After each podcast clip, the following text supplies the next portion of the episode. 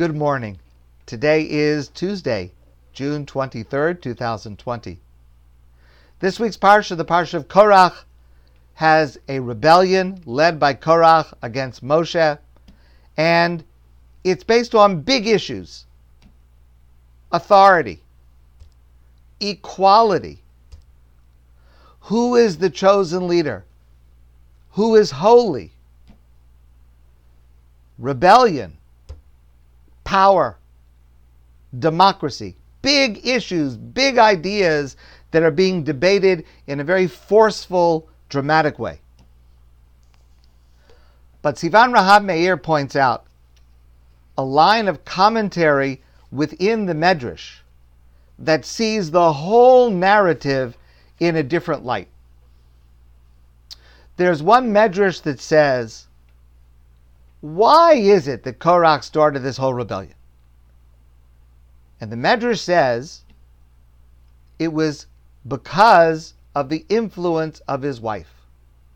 His wife, he would come home, and his wife would say to him, You know, why is your cousin Moshe the leader? Why is your cousin Aharon the high, the Kohen Gadol, the high priest? Why aren't you the leader? You should be the one in charge.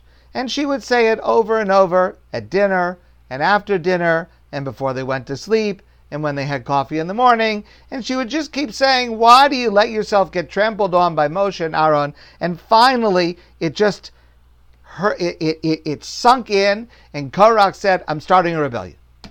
That's where it came from. And there's another medrash that points out the same idea but in reverse. One of Korach's followers was a man named On ben Peles. On, the son of Peles. And the Medrash says that he had a wife, and when On came home and said, I'm joining this rebellion against Korach, uh, uh, with Korach against Moshe, his wife said to him, On, what are you doing? Listen, you have a dispute between Moshe and Korach. What has it got to do with you? If Moshe wins, you're not going to win. If Korach wins, you're not going to win. So what are you mixing in with something that's none of your business?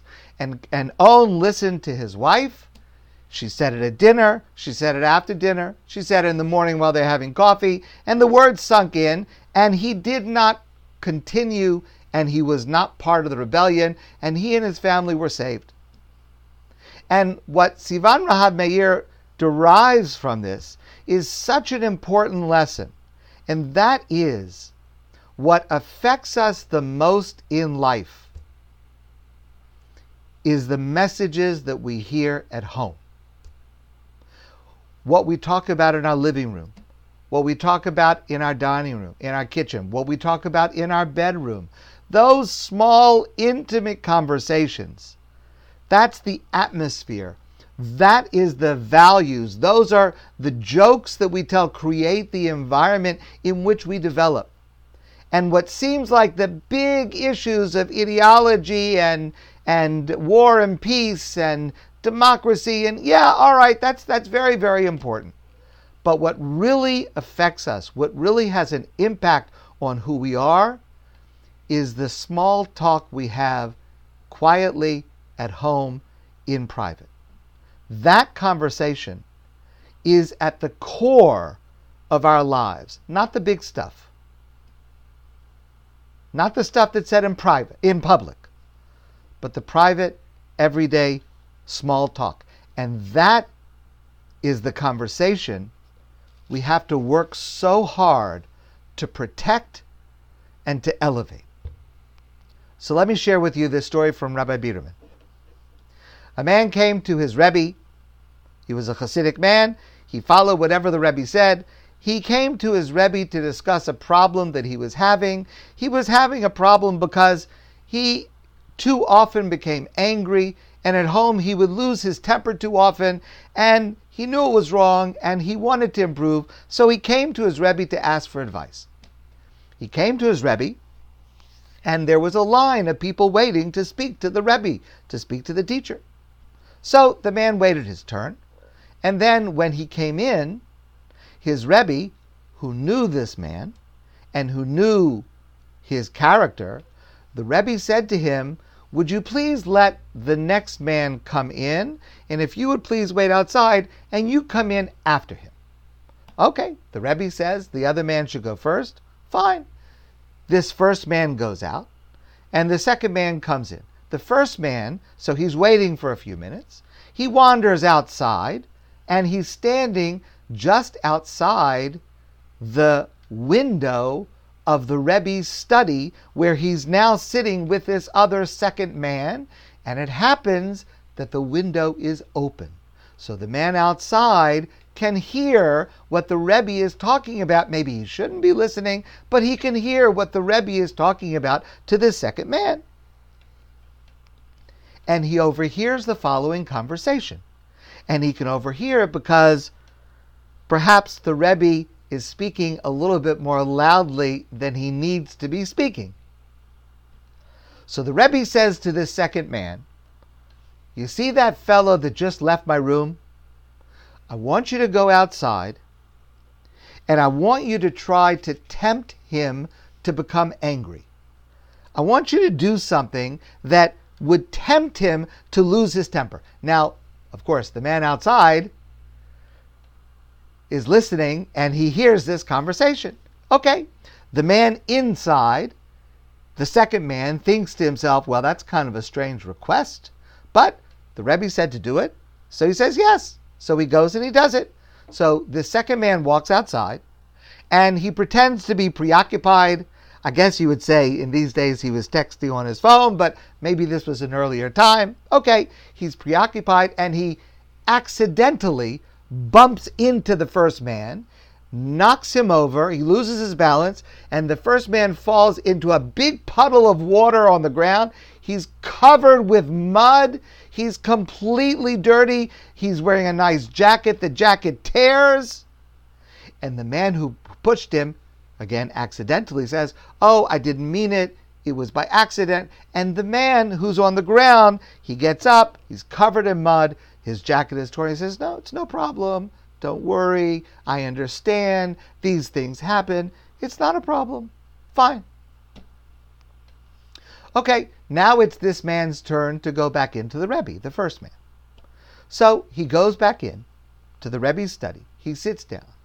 And the Rebbe says, What can I do for you? The man says, I have a problem with anger. I have a problem with losing my temper.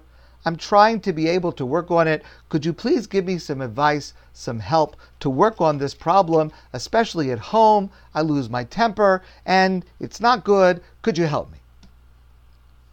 So the Rebbe says, You know, I was just looking outside my window and I saw that another man bumped into you and you fell to the ground and you fell in the mud and you had a lot of reason to be very angry and upset, but you were very gracious. You were very calm. I don't see that you have any problem with anger. So the man says, Rebbe, please excuse me, I don't mean to be disrespectful, but you know, when you're speaking to someone privately in your study, perhaps you should not have the window open Rebbe says, What do you mean? What are you talking about? So the man says, Again, I don't want to be disrespectful, but I was standing outside and the window was open and I could hear what you said to that second man. And I heard you say to that man that he should come out and pretend to do something to make me angry. So the Rebbe said, Okay, so what? What, what, what does that matter?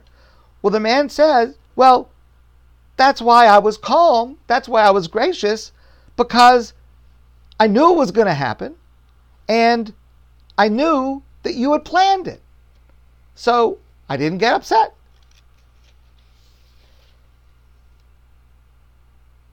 The Rebbe says to him, That is the secret to controlling your anger.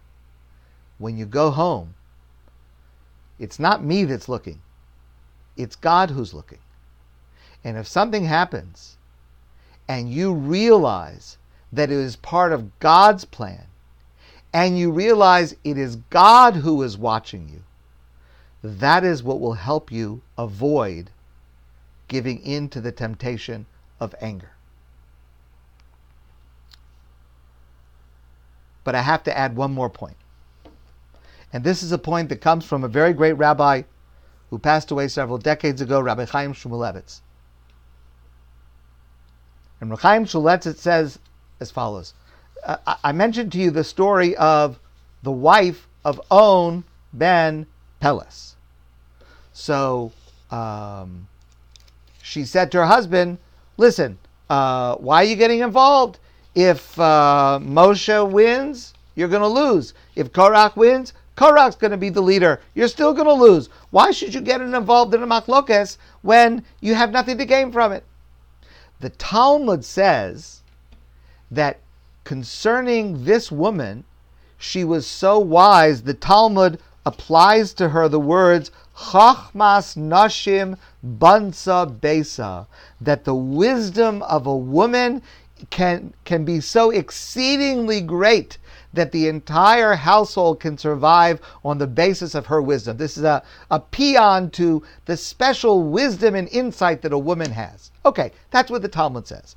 As for Chaim Shmulevitz, it seems pretty simple. I mean, what kind of intelligence does it take to figure out? If it doesn't involve you, why should you get involved? Why should the Talmud be so effusive in its praise to this woman for saying something that really seems to be quite simple? And Rav Chaim answers. He says, Yes, it's very simple advice, and we all know it.